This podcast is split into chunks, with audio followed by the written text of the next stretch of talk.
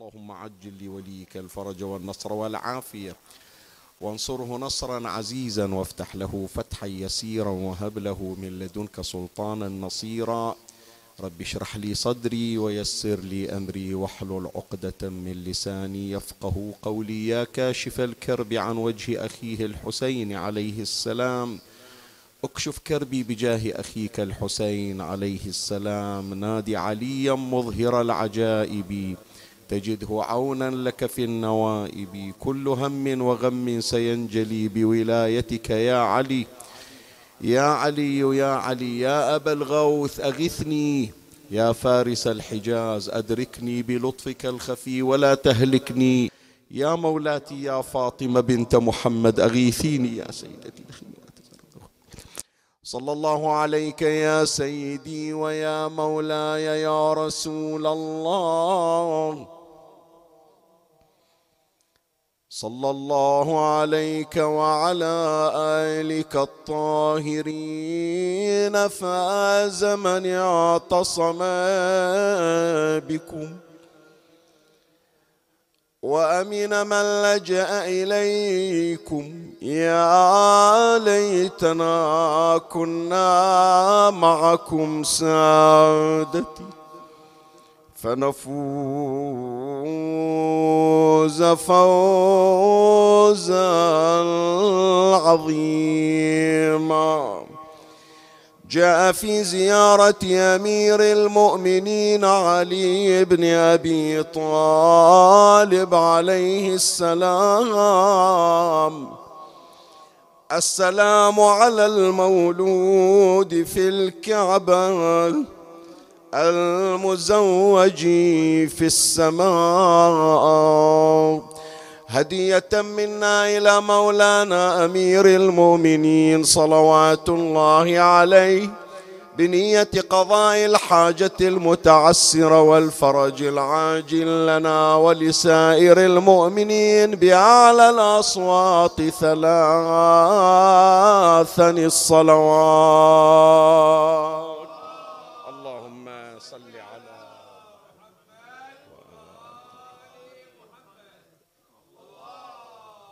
اللهم صل على محمد وآل محمد اللهم صل على محمد وآل محمد وعجل فرجهم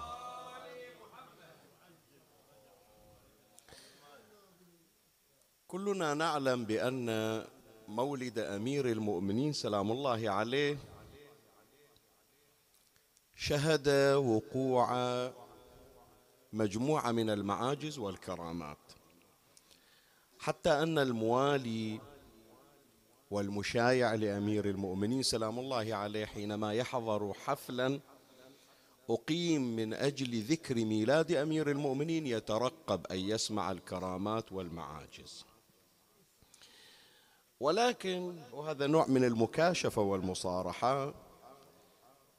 لو تسأل أي شخص ما هي المعجزة التي حدثت في ذكرى مولد أمير المؤمنين؟ سلام الله عليه.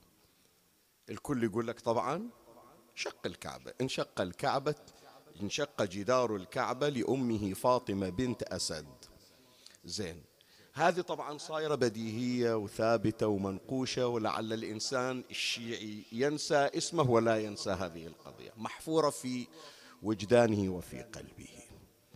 لكن أسأل أقول له هل هناك معاجز أخرى غير معجزة شق جدار الكعبة جرت في مولد أمير المؤمنين سلام الله عليه؟ يقول لك إيه نعم لا واحدة ولا ثنتين معاجز. زين طيب عدد لي معاجز غير معجزة شق الجدار. هنا يبدأ التلجلج هنا يصير مو قضية أنه منكر لا. إنما ارتسمت في الأذهان صورة انشقاق جدار الكعبة على أنها هي المعجزة الوحيدة. والحال يا إخواني إذا عدتم إلى قصة ميلاد أمير المؤمنين سلام الله عليه. إلا مأخوذة طبعا من الروايات الشريفة التي ذكرها أهل البيت عليهم السلام. تشوف أن المعاجز كانت من قبل الحمل بأمير المؤمنين إلى بعد الولادة والرضاع والمعاجز تأتي بشكل متوالي ومترادف. بل أستطيع القول والجزم بذلك. أمير المؤمنين سلام الله عليه من قبل ولادته إلى بعد شهادته وهو قصة معاجز وكرامات. ما نقول في الولادة ولا الحمل ما قبل الحمل التبشير بقدومه هذا من المعاجز. سماع فاطمة بنت أسد الهتافات من كل حدب وصوب. إذا مرت على شجر إذا مرت على حجر إذا مرت على مدر. تسمع الصوت يخاطبها هنيئا لك يا فاطمة بهذا الوليد. هذه من المعاجز.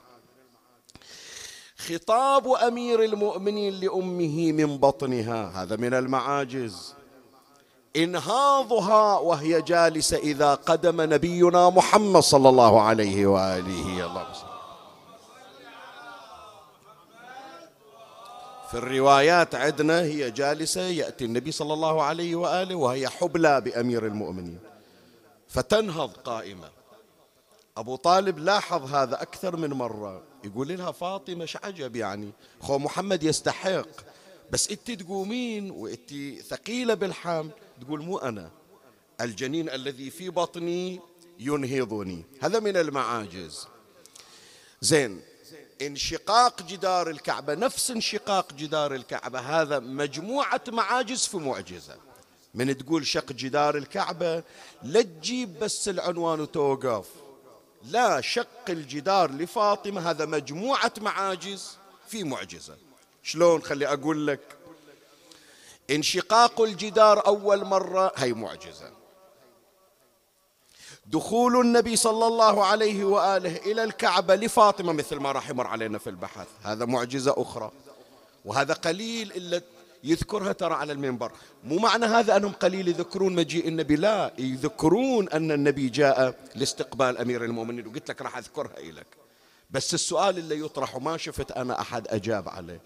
كيف دخل رسول الله صلى الله عليه وآله لفاطمة بنت أسد والكعبة مغلقة؟ سؤال أسأل. شلون؟ هل انشق جدار الكعبة لرسول الله كما انشق لعلي؟ ما عندنا رواية. هل الباب الذي انغلق وانقفل على أبي طالب وعلى سائر أهل مكة الذين أرادوا فتح باب الكعبة لاستخراج فاطمة بنت أسد؟ الباب كان مغلق ثلاثة أيام. هل لما اجى النبي فتح الباب ودخل؟ ما عندنا بأن النبي دخل من الباب. هل هبط النبي من السماء؟ ما ندري. ما ندري شلون دخل النبي إلى الكعبة. خو دخل عندنا بالروايات. لكن بأي طريقة؟ هل مثل معراج النبي صلى الله عليه وآله؟ إسراء النبي سبحان الذي أسرى بعبده ليلا من المسجد الحرام إلى المسجد الأقصى من, من إجا إلى المسجد الأقصى أبواب المسجد مغلقة شلون دخل إلى المسجد؟ خلاص لا يبقى شيء مغلق لرسول الله. كل شيء فتح للفاتح محمد صلى الله عليه وآله. بس أقول نفس دخول النبي إلى الكعبة هي معجزة أخرى. ومعجزة لمن؟ أنت قول لي. معجزة لمحمد أم معجزه لعلي؟ لكليهما.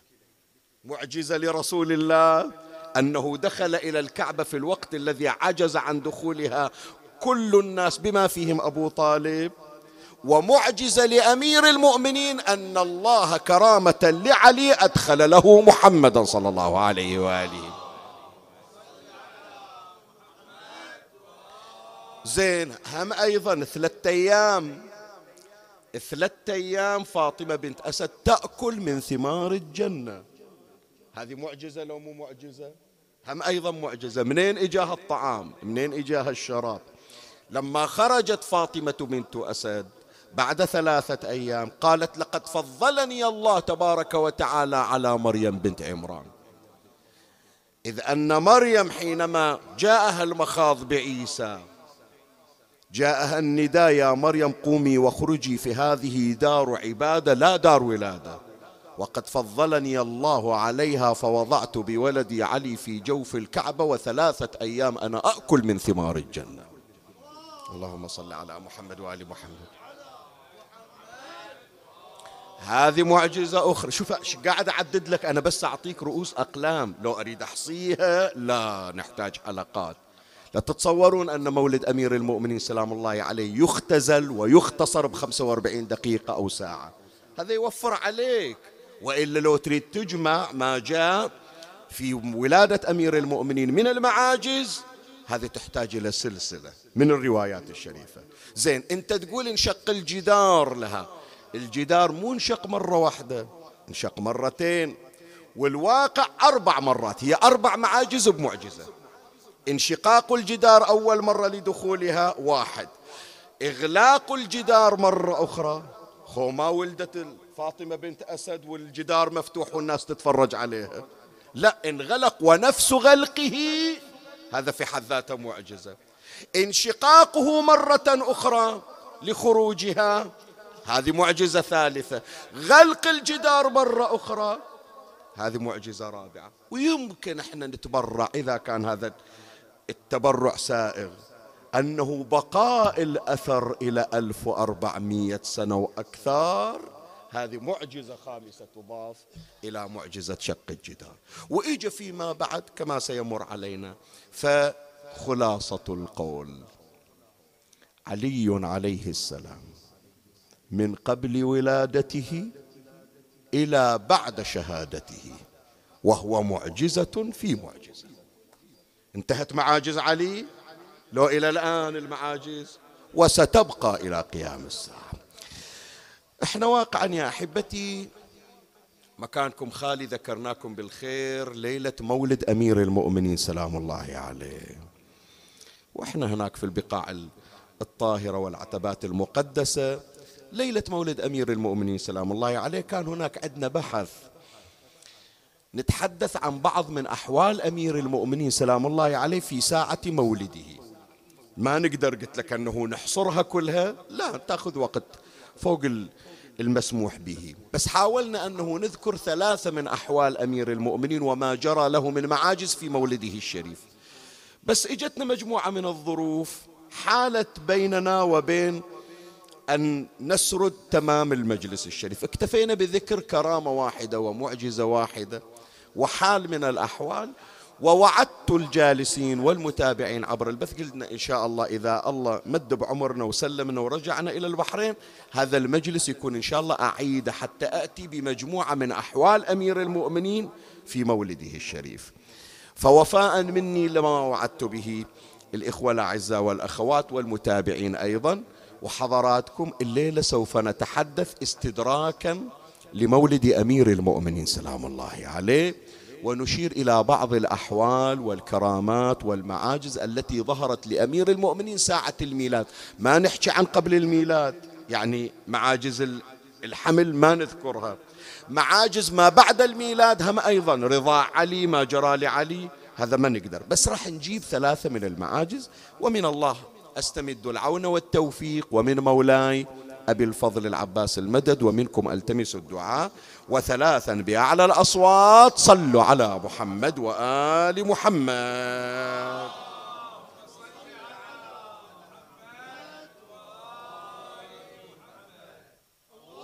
اللهم صل على محمد وآل محمد وعجل فرجهم.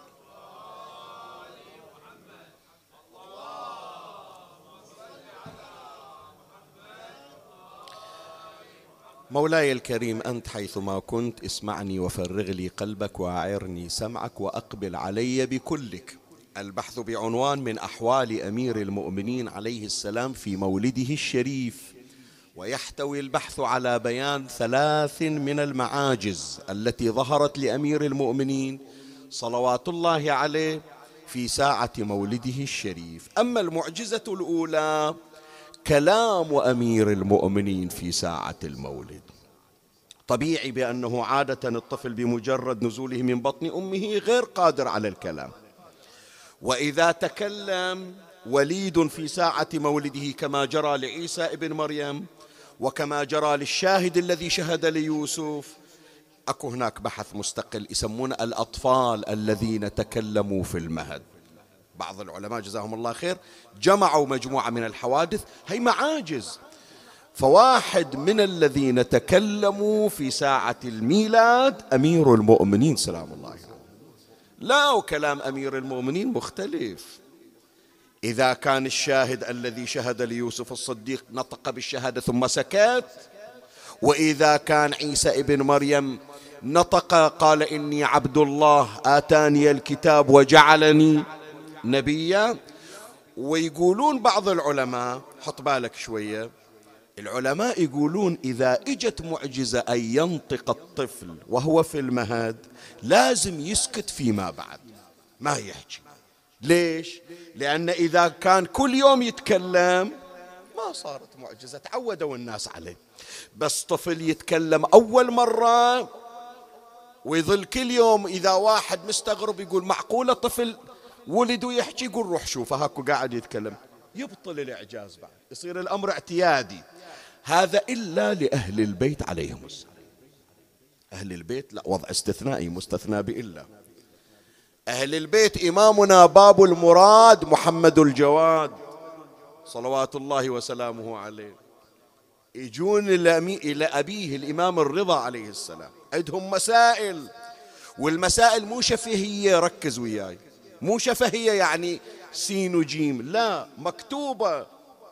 يجون للإمام الرضا عليه السلام الإمام يقول ودوا لهم ودوهم إلى ولد الجواد. الإمام الجواد تو مولود. يطلع الغلام العبد شايل الإمام في المهد ملفوف بالقماط مثل عيسى ابن مريم. يقولون شلون نحكي وياه؟ الآن لو واحد يمر علينا وجاي واحد بعمامته ولحيته وشايل رسائل مختومة ويعطيها طفل مقمط شي يقولون عنه مخبى الله وشنو من يجون للإمام الجواد يتمطأ الإمام في قماطه ويستخرج يديه ويتناول الكتاب ويفضه وينظر فيه كما ينظر أبوه الإمام الرضا. ثم يلتفت للغلام ويقول آتني بالدوات. روح جيب القلم أريد أجاوب لهم. ويجاوب خط مثل خط أبيه الرضا. أي نعم. ويرجع تالي يسلم الرسالة لا وأزيدك أكثر بعد. ويسأل السائل هذا واحد منهم محمد بن ميمون اسمه. يقول عطيته تناول من عندي الرسائل؟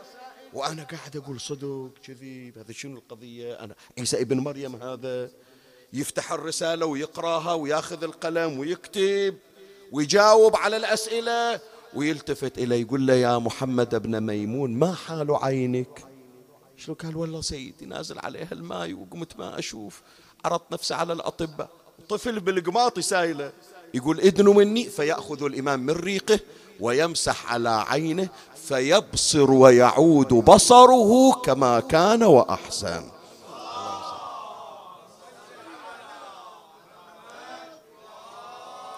لهذا الشاعر يقول وأنت أجبت السائلين مسائلا ثلاثين ألفا. عالما لا تعلموا سلوه يجبكم.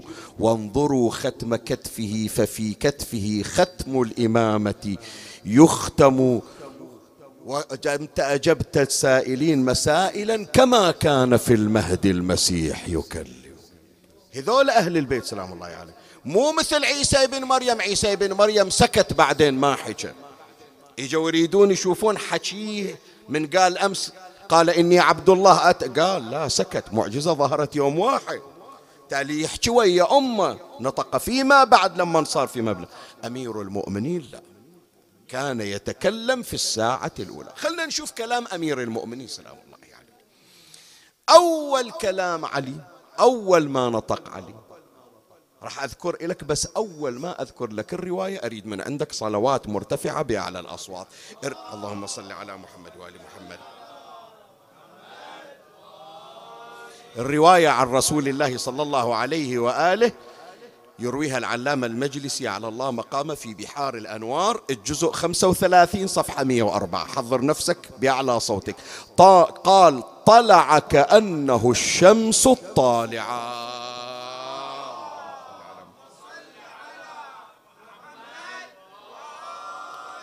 فسجد على الأرض وهو يقول أشهد أن لا إله إلا الله وأشهد أن محمدا رسول الله وأني وصي نبيه تختم به النبوة وتختم بي الوصية.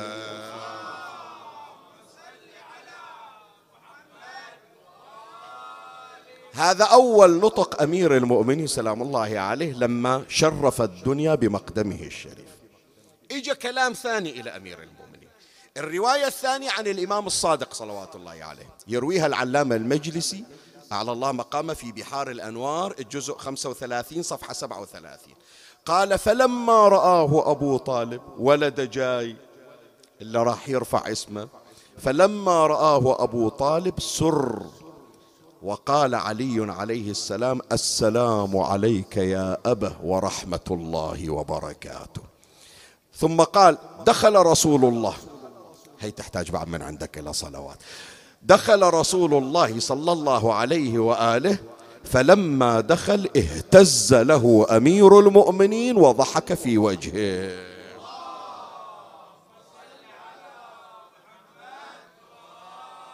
وقال السلام عليك يا رسول الله ورحمة الله وبركاته. قال ثم تنحنح بإذن الله. وقال بسم الله الرحمن الرحيم. قد أفلح المؤمنون الذين هم في صلاتهم خاشعون إلى آخر الآيات. فقال رسول الله صلى الله عليه وآله غير قال علي قد أفلح المؤمنون. فقال رسول الله صلى الله عليه وآله قد أفلحوا بك يا علي. اللي على خطك واللي على طريقك واللي على منهاجك والمتولي بك هو الفالح. واللي يجي يوم القيامة معادل لك هو الخاسر يا علي. قال قد أفلح المؤمنون الذين هم في صلاتهم خاشعون إلى آخر الآيات. فقال رسول الله صلى الله عليه وآله قد أفلحوا بك وقرأ تمام الآيات إلى قوله أولئك هم الوارثون الذين يرثون الفردوس هم فيها خالدون. فقال رسول الله صلى الله عليه وآله أنت والله أميرهم تميرهم من علومك وأنت والله وليهم وبك يهتدون. صلوا على محمد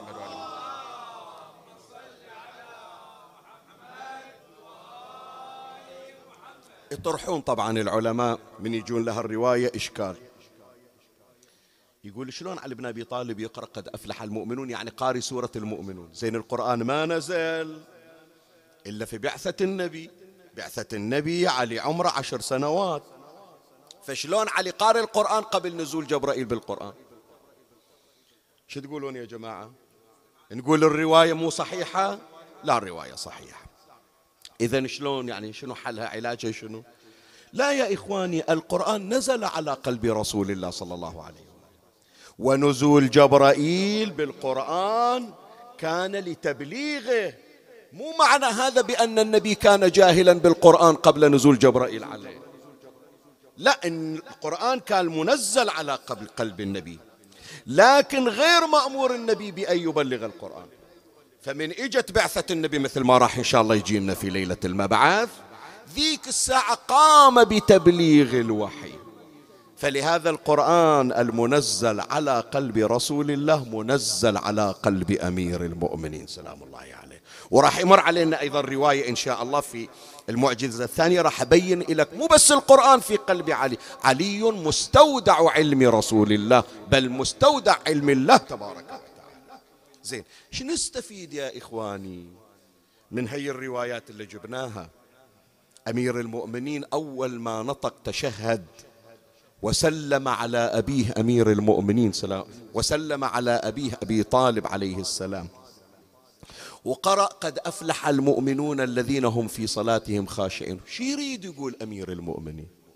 وش معنى بالذات هذه السورة جايبنها أول درس مستفاد من ذكرى ميلاد أمير المؤمنين. سلام الله عليه. أمير المؤمنين عليه السلام يعطي درس أن الإنسان الصالح الفالح لا بد أن يكون محترما لأبيه. وإلا يا إخواني طفل تو جايبينه ما مطلوب من عنده يحكي. ملزوم أمير المؤمنين يتكلم يا جماعة؟ وإذا كان أمير المؤمنين مل... يخو يقرأ قرآن ويتشهد وانتهت. ليش يسلم أمير المؤمنين على أبي طالب؟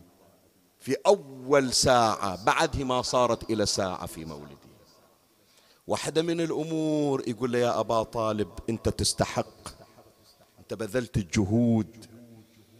أنت عانيت وناضلت. حملت الوصية. ومعرض نفسك للفداء والتضحية من أجل الدين ومن أجل نبي الدين. فتستحق أن أسلم عليك أول ما أتي إلى الدنيا. لمقامك العظيم عند الله. والإمام الباقر صلوات الله عليه يقول ترى هالشهر إحنا ما نقرأ عادة بالبحرين. يقرون بالعراق وغير العراق. وإلا ترى هالشهر هذا بذكرى وفاة أبي طالب 28 رجب. يعني هذا هم شهر ترى هم مناسبته. إحنا نقرأها متى؟ سبعة رمضان مو صحيح؟ بس أكو أيضا رواية بأن أبا طالب توفي في 28 شهر رجب. الإمام الباقر صلوات الله عليه يقول لو وضع إيمان أبي طالب في كفة ووضع إيمان الخلائق في كفة أخرى لرجح إيمان أبي طالب. فلهذا يسلم عليه أمير المؤمنين أول ما يجي إلى الدنيا. هذا واحد. الدرس الثاني يريد يقول علي بن أبي طالب عليه السلام يا مؤمنون يا صالحون يلي إجيتوا في ذكرى مولدي فرحانين بمولدي ما أرضى عنكم وأبوكم زعلان عليكم. لا تقول حبي إلى الله ولا تقول التزامي وتديني وإنت عاق لأبيك حش السامع والمكان. هذا راح يشفع لك لا. أمير المؤمنين يقول أول رسالة لي في حياتي احترام الأب وتقدير الأب والذي هو مفتاح النجاح في الحياة. فجاي إلى مولد أمير المؤمنين جاي إلى مضيف أمير المؤمنين رايح للنجف الأشرف تحيي ميلاد أمير المؤمنين خذ رسالة من علي بن أبي طالب. إذا عندك مشكلة ويا أبوك روح صلح علاقتك ويا أبيك. لأن هذه رسالة أمير المؤمنين سلام الله عليه. يعني. بعد من رسائل أمير المؤمنين في مولده شنو؟ قد أفلح المؤمنون الذين هم في صلاتهم شنو؟ المحافظة على الصلاة في أوقاتها. وحضور القلب في الصلاة. يجي له ابن عباس ليلة الهرير. إلى الآن التاريخ ضارب المثل بذيك الليلة. إذا قالوا ليلة الهرير يحجون ويسكتون بعد. ما قالوا ليلة الأحزاب ولا قالوا ليلة بدر ولا قالوا ليلة أحد ولا قالوا ليلة حنين ولا صفي. قالوا ليلة الهرير. تقاتل المسلمون. جماعة علي وجماعة معاوية. حتى تكسرت السيوف. ما ظل عندهم سلاح. أول مرة تصير عادة يا جماعة الحروب إلها وقت. أول الصباح آخر النهار خلاص وقف باكر نلتقي. حتى يداوون جرحاهم اللي يريد يصلي اللي يريد ياكل فيأخذون استراحة. إلا ليلة الهرير حرب علي ومعاوية. ليل نهار بلا توقف.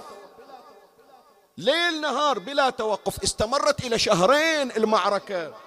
سموها الهرير بالشتاء تالي ملت الناس. أمير المؤمنين طلع بقلب المعركة قال صيحوا لي على معاوية خليه يجي. صيحوا لي على معاوية.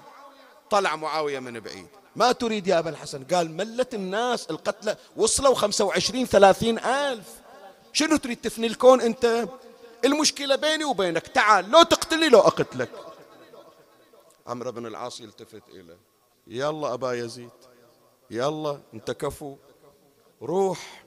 لو تقتله وتريحنا لو يقتلك وتصير شهيد نسوي لك ضريح نذب في ندورة. قال أخ إي والله أعرفك مو ما أعرفك. قال غير أنت تقول قاتل علي في الجنة ومقتل قال أعرف تعرف هاي الكلاوات تعبر على غيرنا. بحارنا يقولون لا تبيع خبزك على خباز. أعرفك وتعرفني. وفي تلك الليلة ليلة الهرير انقطع صوت أمير المؤمنين. سلام الله عليه. مالك الأشتر أخذ غمد السيف وكسره. هذه علامة يعني شنو؟ عند العرب إذا ياخذ غمد السيف قراب السيف يكسره يعني ما أرجع إلا بحاجتي. هذه علامة يقول ما أرجع لو يقتلوني لو أخذ حاجتي. كسر مالك الأشتر غمد السيف قال لهم أنا رايح لقلب المعركة. لو أجيب علي بن أبي طالب أما حي أو ميت مقتول أجيب جنازته حي أرجع سالم ما ما أرجع إلا جايب لنا أو يقتلوني. فتكسرت مع مالك الأشتر اثنا عشر ألف سيف. كلهم تحركوا ويدورون على علي. وما إجوا وإذا بأمير المؤمنين صف قدميه في قلب المعركة يصلي صلاة الليل. والسهام تترى عليه كشآبيب المطر مالك الأشتر من شاف قال يلا سووا طوق داير مدار علي. السهم يجي بيكم لا يوصل إلى علي. ابن عباس اجا اعطى ظهره إلى أمير المؤمنين استقبل القوم بوجهه والسهام تترى. وعلي ابدا كأنما بمحراب يصلي. لا تقول بمعركة ولا تقول سهام. فلما فرغ علي من صلاته ابن عباس مخترع السهام رايحة جاية. قال له يا أمير المؤمنين أها هنا صلاة. أنت وين؟ أنت بجوف الكعبة بمسجد الكوفة؟ أنت وين؟ ماخذ راحتك بالصلاة. أها هنا صلاة. فقال يا ابن عباس وهل قاتلناهم إلا على الصلاة؟ شنو إحنا جايين المعركة؟ ليش ندور فلوس لو مناصب؟ هي دين الله. تذكر من تسمع هي القضايا. ومن تسمع إن شاء الله ورا شهرين تهدمت والله. أركان الهدى بالمحراب يعني تعرف قد أفلح المؤمنون الذين هم في صلاتهم. علي افتتح حياته بالصلاة وختمها بالصلاة. هذه المعجزة الأولى من معاجز أمير المؤمنين سلام الله عليه في ساعة مولده الشريف. المعجزة الثانية ابتدأ علي يقرأ. هذا مو كلام سلم على أبوه سلم على النبي تشهد. لا لا لا. عند نص قاعد يقراه علي بن أبي طالب. زين ماذا قرأ أمير المؤمنين؟ خلنا نشوف الرواية. حط بالك للرواية الرواية شوية بها طول بس جدا جميلة ومهمة. يرويها العلامة المجلسي. أعلى الله مقام في بحار الأنوار الجزء 35 صفحة 21 الرواية عن نبينا محمد صلى الله عليه وآله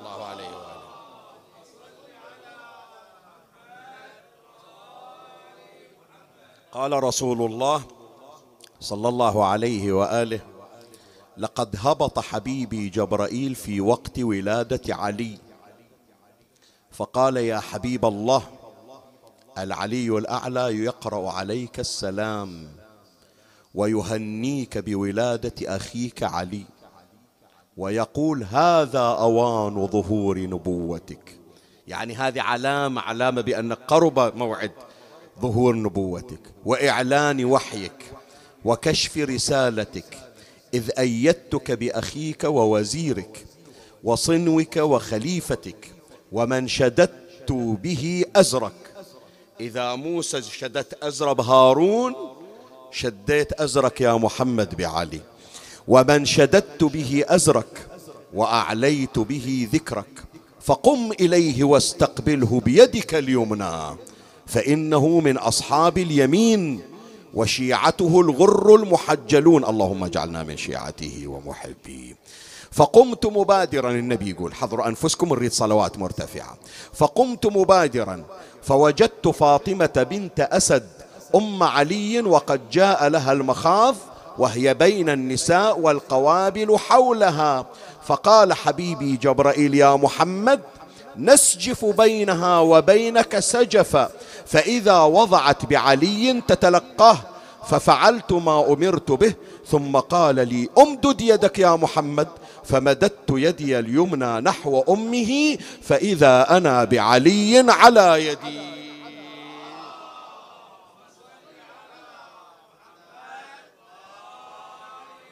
نريد صلوات أعلى من عدها. اللهم صل على محمد وآل محمد. كرامة لأمير المؤمنين بالمجلس إلا في البيوت اجعلوا الثالثة أعلى من الاثنتين. الله!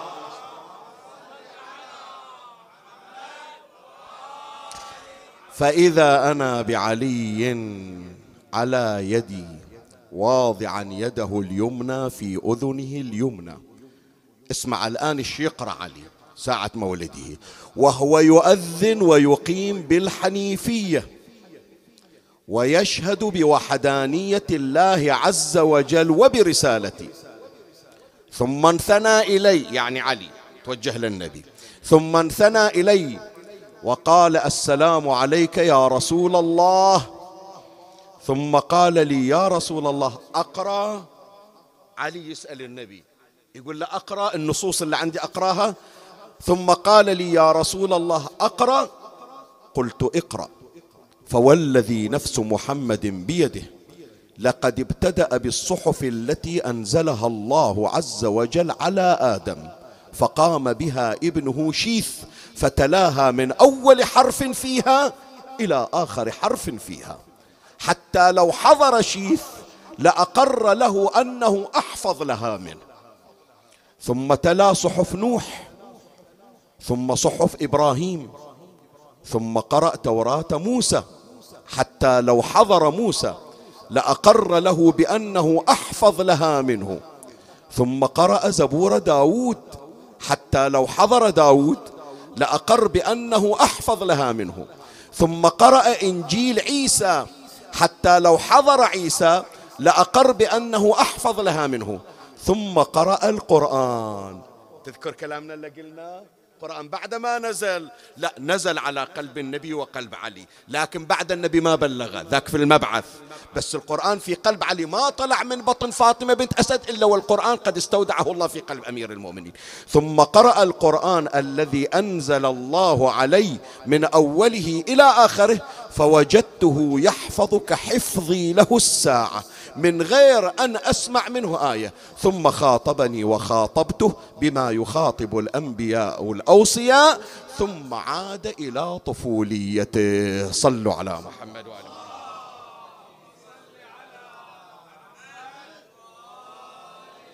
أنا يا إخواني في تحضيري إلى البحث.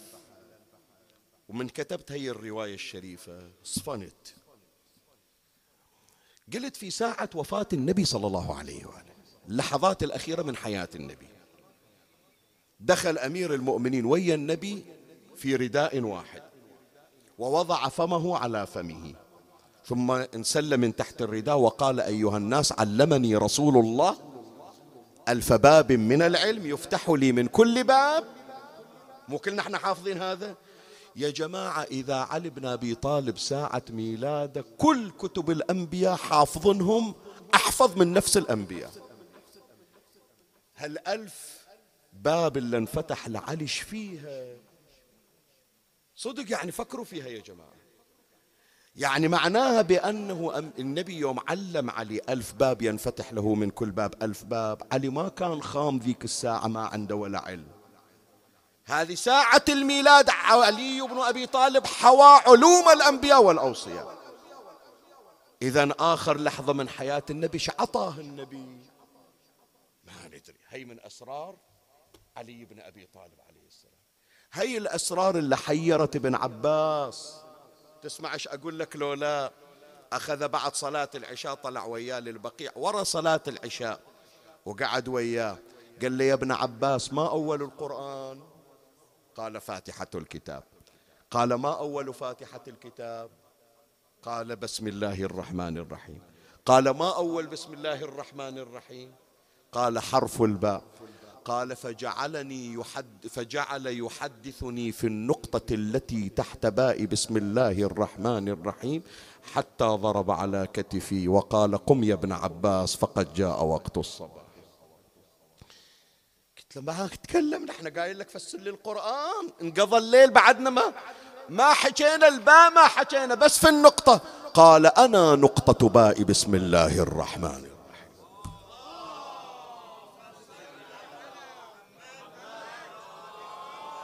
فلا تتعجب عمي علي مستودع العلم الإلهي. هذه المعجزة الثانية المعجزة الثالثة وهي ختام المجلس. علي يقطع أقمطته الرواية ينقلها العلامة المجلسي في بحار الأنوار الجزء 35 صفحة 38 رواية عن الإمام الصادق عليه السلام. قال فلما أن رجعت فاطمة بنت أسد رأت نورا قد ارتفع من علي إلى أعيان السماء. تستاهل الصلوات. اللهم صل على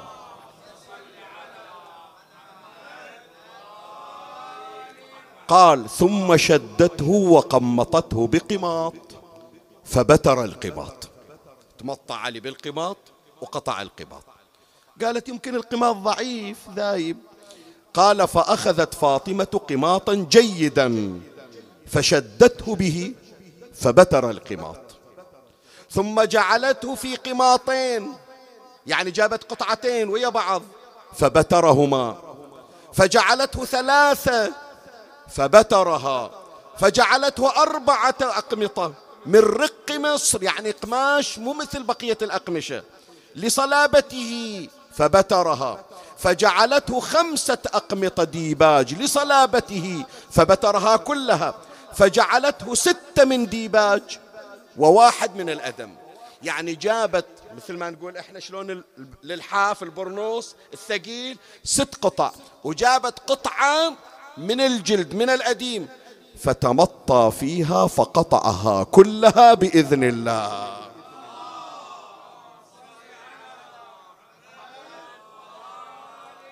وقفت فاطمة بنت أسد متحيرة. شو أسوي وياه؟ أجيب له حديد يعني ألفه بقطع الحديد.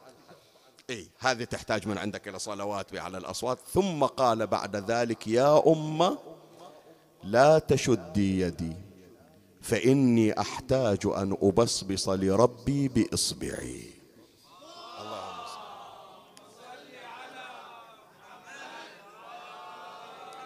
البصبصة يقصدون بها شنو؟ تحريك الإصبع يعني. منو يقول لي هذه الحركة؟ متى نسويها إحنا. أحسنت يا من أرجوه لكل خير وآمن سخطه عند كل شر. يا من يعطي الكثير بالقليل يا من يعطي من سأله يا من يعطي من لم يسأله ولم يعرفه تحننا منه. ورحمة اعطني بمسألتي إياك جميع خير الدنيا وجميع خير الآخرة. واصرف عني بمسألتي إياك جميع شر الدنيا وشر الآخرة. فإنه غير منقوص ما أعطيت وزدني من فضلك يا كريم يقول الإمام الصادق عليه السلام. ثم تضع يدك اليسرى على كريمتك وتحرك سبابتك اليمنى وتقول يا ذا الجلال والإكرام يا ذا النعماء والجود يا ذا المن والطاول حرم شيبتي. من تحرك أصبعك تذكر علي بن أبي طالب أمير المؤمنين سيء هذا تحريك يعني سؤال من الله عز وجل. خلاص عمي مجلسنا انتهى. أربعين دقيقة نقرأ كلها في رحاب علي عليه السلام. بس أقول لك كلمة. قطع علي أقمطته وقطع أبو الفضل العباس قماطه. جابت الحوراء زينب تحمله على يديها فلما وضعته في حجر أبيه أمير المؤمنين تمطى أبو الفضل في قباطه فقطعه ثم استخرج يديه من القباط. فلما نظر أمير المؤمنين إلى كفي أبي الفضل العباس تناولهما وصار يقبلهما ويبكي. زينب تقول له اسم الله عليك يا أبويا واسم الله على أخويا. ولد مثل القمر فرحانين بيه. أمه تقول شايفة القمر طايح من السماء بحضنها. جابت لنا ولد أحلى من القمر. لا بي عيب لا بي إعاقة لا هو مشوه. إيش صاير بالولد؟ درد علي يا أبو حسين. قال يا زينب أبكي لما يجري على هاتين الكف. الله الليلة صوب باب الحوايج عمي. اللي وصونا بحوايجهم من البحرين وخارج البحرين. خليناها بيد حلال المشاكل وبيد باب الحوايج. ونريد ون عمي كلكم خلي أسمع شلون الحنة ها. خلي العالم يسمع صوتكم. قطع العيد جفوفي يا خويا والعلم مال بالعجل شوف البيرقك يا حسين. عافية عليكم. طاح الحميل يا أبو علي وقلت الحين ما قدر أشيل سلاح والقربة ثجين رسل يا خويا البيرقك واحد يشي من وين يجيب واحد؟ لا ينكسر جيشك يا بين حيدر يا سردار. ولا يا أختي يا زينب قطعة وشمالي ويمين. دارت علي صفوف لا تترقى وين لحد يا زينب فرق يا وبينك وبين كانوا قعد فوق الثرى سلي سكين أطلع يا أبو فاضل من الخيمة وأجيك. قال لا زينب ما تطلعين وأنا موجود. قولي لخيب وعلي يلتفت لي. كانوا قعد فوق الثرى يلحق. أنظر بعيني. هي ظلت عند عيني شوف فيها بعد. أنظر بعين الغرته قبل المني. زينب وبلغي سلام الوالدة برض المدين ولي ساير ولي سار الدهر ما يوم فرحني. ولي سار وعلي لملم محاشيمه يسر الله أموركم كل المجلس خليه يصيح ولي سار ولي سار وقف عباس لا يمنه ولا يسار ولا يسار يصيحاه على زينب مولدي. يصيحاه على زينب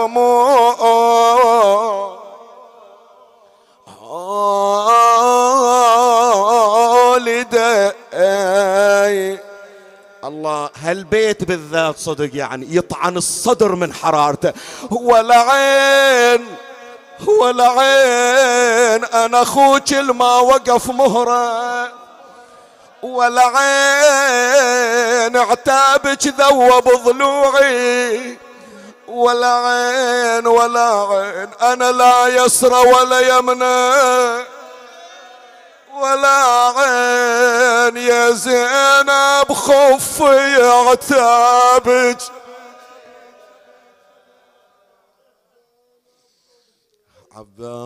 عباس تسمع زينبا. تدعوك من لي يا أخي إذا العدا ضربوني. اللهم صل على محمد وآل محمد. يا قاضي الحاجات يا مجيب الدعوات يا سامع الشكايات اسمع لنا واستجب يا الله. يا من يملك حوائج السائلين ويعلم ضمير الصامتين لكل مسعى لكل مسألة منك سمع حاضر وجواب عتيد.